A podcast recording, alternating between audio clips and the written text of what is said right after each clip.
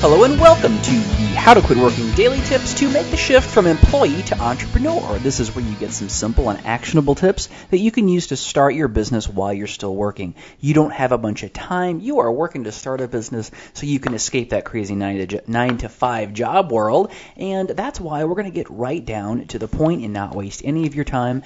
And today's tip is to meditate. Now, these next couple of episodes, I'm going to be talking about controlling your mind your mind is a wild and crazy beast that will go all over. It's like a bucking bronco.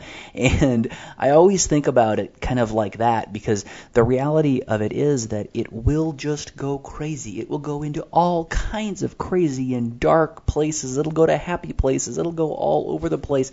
And the key to being a happy, successful person is to learn how to control your mind. Now, I know this is a podcast about business and entrepreneurship, but the reality of it is, becoming a successful entrepreneur is a whole lot more about becoming a an extremely highly advanced and highly controlled and highly effective human being.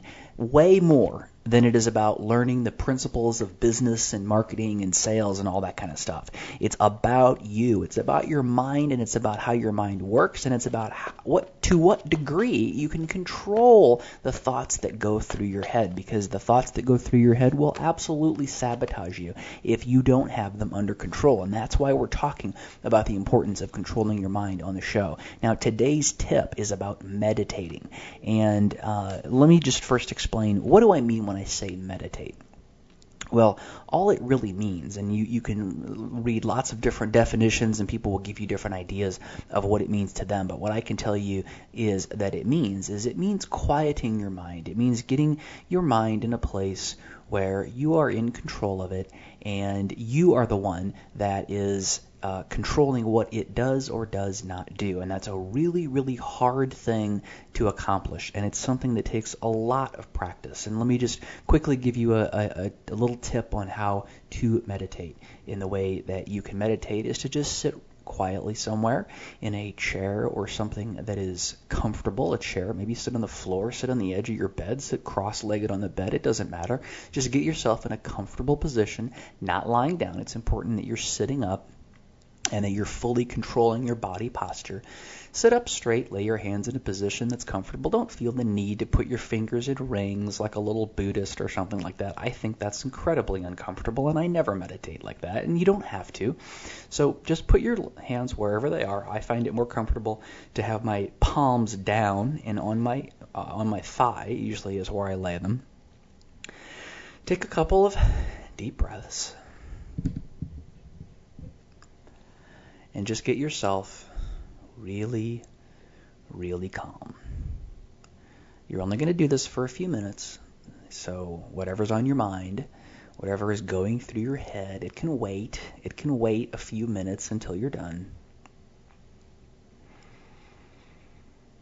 Let's take some really deep breaths. And when you start to think about things, when you start to have a thought, you just say, well, that's nice. We'll get back to that when we're done meditating. Move right along. And then you'll have another thought. And then you just say to yourself, that's nice. We'll we'll get back to that. And just keep doing that. Start out with 5 minutes, maybe do it for maybe move up to 10 minutes.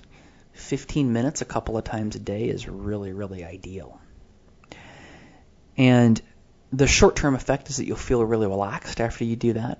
The long term effect is after you do that for maybe weeks, maybe months, maybe years, you'll have a better handle on your thoughts.